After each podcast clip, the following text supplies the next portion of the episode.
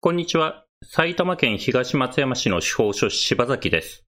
今日は生命保険による相続税対策というテーマでお話ししたいと思います。それですね、生命保険にはですね、相続税上のですね、非課税枠っていうのがあるので、この非課税枠を使うとですね、相続税の節税につながるケースがあるというお話をしていきたいと思います。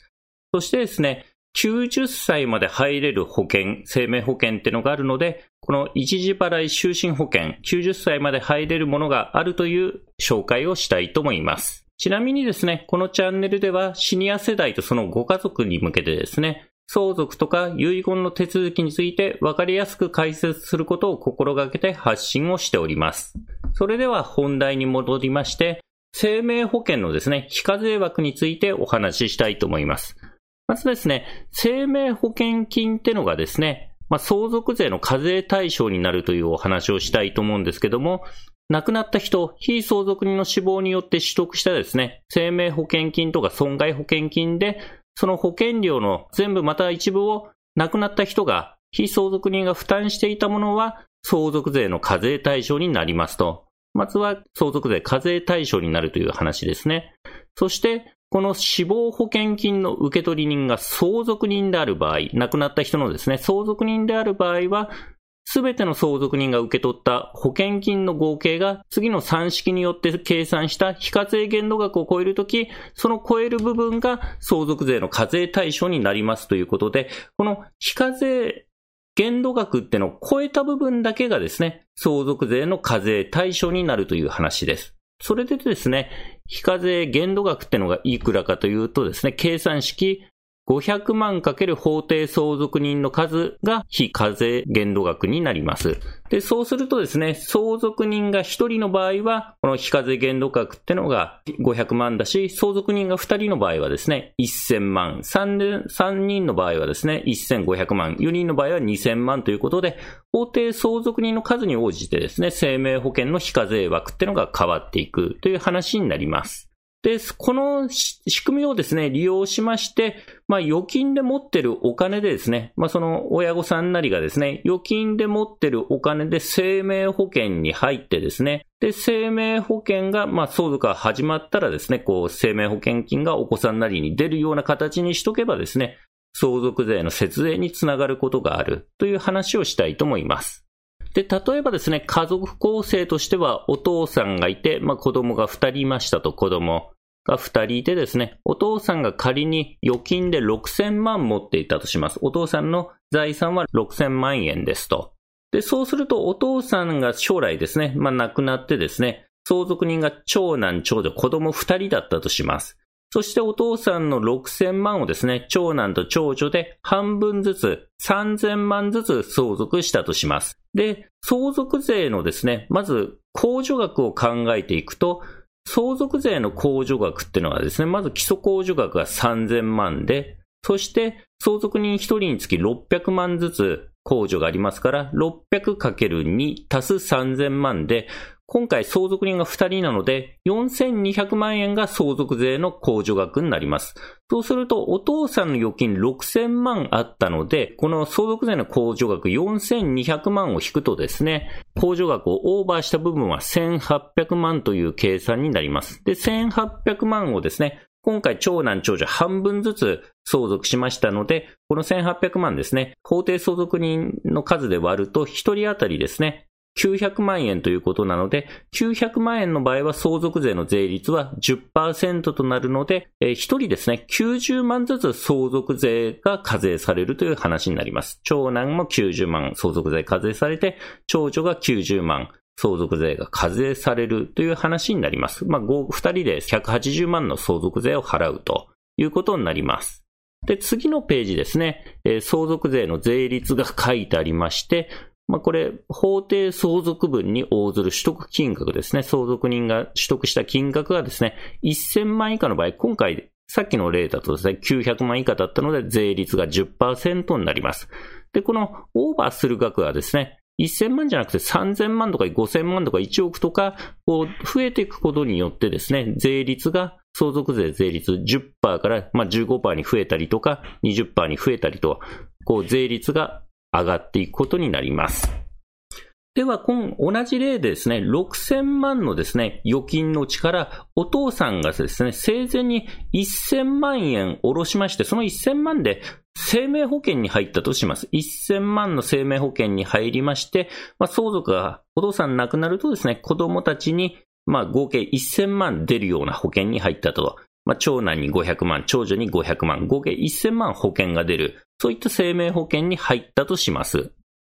で、この場合ですね、生命保険の金額は1000万円、合計で1000万円でした。そしてさっきの生命保険金のですね、非課税枠を考えますとですね、相続人1人につき500万なので、今回の例で言うと、2人いるから 500×2 人でですね、1000万円、非課税枠になります。で、そうするとですね、1000万出る保険で1000万が非課税枠ですので、まあ、生命保険については相続税が課税されないということですね。1000万をオーバーした部分について課税されるんですけど、今回1000万ぴったりなんで課税されないということになります。で、そうするとですね、生命保険はですね、相続税課税されないで、残りのお父さんのですね、5000万の預貯金に対してですね、相続税課税されるという話なんですけども、そうするとですね、まあ、今回この5000万をですね、長男長女半分ずつ2500万ずつ相続したとします。で、この例で言うとですね、まあ、相続税控除額については、相続人2人ですので、1人600万なので、600×2 足す3000万なので、合計4200万ですね。相続税の控除額になります。で、そうすると、預貯金がお父さん5000万あったので、5000万から控除額4200万を引くとですね、800万になります。800万いて子供が2人なのでですね、この800万円を2分の1ずつにしてするとですね、1人当たり400万という話になって、まあ、1000万以下なのですね、税率は10%ということになるので、400×10% で、えー、40万ですね。相続人1人につき40万ずつ相続税が課税されるということになります。長男が40万、長女が40万ということですね。2人で、えー、80万の相続税を払うという計算になります。で、そうするとですね、はじめ6000万を預貯金で持ってた時はですね、長男と長女はですね、1人90万ずつ相続税を払うという話でした。2人ですね、2人合わせると180万の相続税を払うという話だったんですけども、1000万、6000、お父さんがですね、生前に1000万を下ろしてですね、生命保険に変えといた場合、その結果ですね、生命保険に1000万移し、変えてたとするとですね、長男の相続税は40万、長女の相続税は40万、二人合わせて80万という話なので、まあ、もともと180万払うはずだったのが、80万で済んだので、生命保険を1000万移したことに、生命保険1000万入ったことによってですね、相続税が100万円安くなったという計算になります。で、まあ、このようにですね、預貯金で持っているものをですね、生命保険に変えておくとですね、相続税の節税につながるということになります。なので、相続税率は今回は10%だったんですけど、もっと財産が大きい人の場合、相続税率が15%、20%、30%と増えておくと、さらにですね、節税のですね、効果が高まるということになります。それで誰を生命保険金の受取人にすればいいかということなんですけども、まあ、基本的には子供をですね、生命保険金の受取人にした方が恩恵が大きいということになります。配偶者をですね、生命保険金の受取人にするとですね、まあ、配偶者もともとですね、1億6000万まで配偶者控除ってのが相続税上ありますので、この1億6000万の配偶者控除を踏まえるとですね、生命保険にしたことによるですね、恩恵の割合が小さくなってしまうということになると思います。で、具体的な計算、相続税の計算っていうのはですね、えー、税理士さんにですね、お願いしてもらえればと思います。で、生命保険にですね、まあ、現時点で入ってないという場合は、どうすればいいかというとですね、一時払い就寝保険というものがあります。一時払い就寝保険ってのはどういうものかというとですね、まずはですね、保険料を、まあ、一時払い一括で払いますと、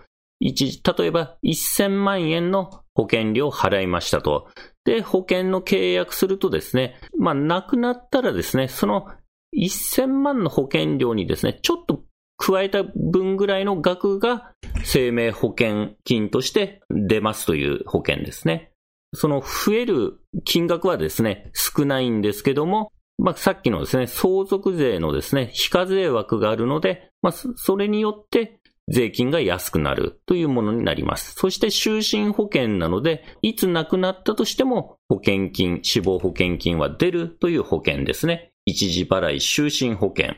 で、この一時払い就寝保険についてはですね、90歳まで入れるものもありますので、まあ、具体的にはですね、インターネット等でですね、一時払い就寝保険90歳などで検索するとですね、まあ、扱っている保険会社とかが出てくるかと思いますので、まあ、具体的には各々ですね、調べていただければと思います。で、まとめますとですね、生命保険の相続税非課税枠ってのを使うとですね、相続税の節税につながるケースがありますという話と、あとは、まあ、一時払い就寝保険ですね、90歳まで入れるものもありますので、まあ、必要に応じてですね、探してみたりですね、検討してはいかがでしょうか、という話でした。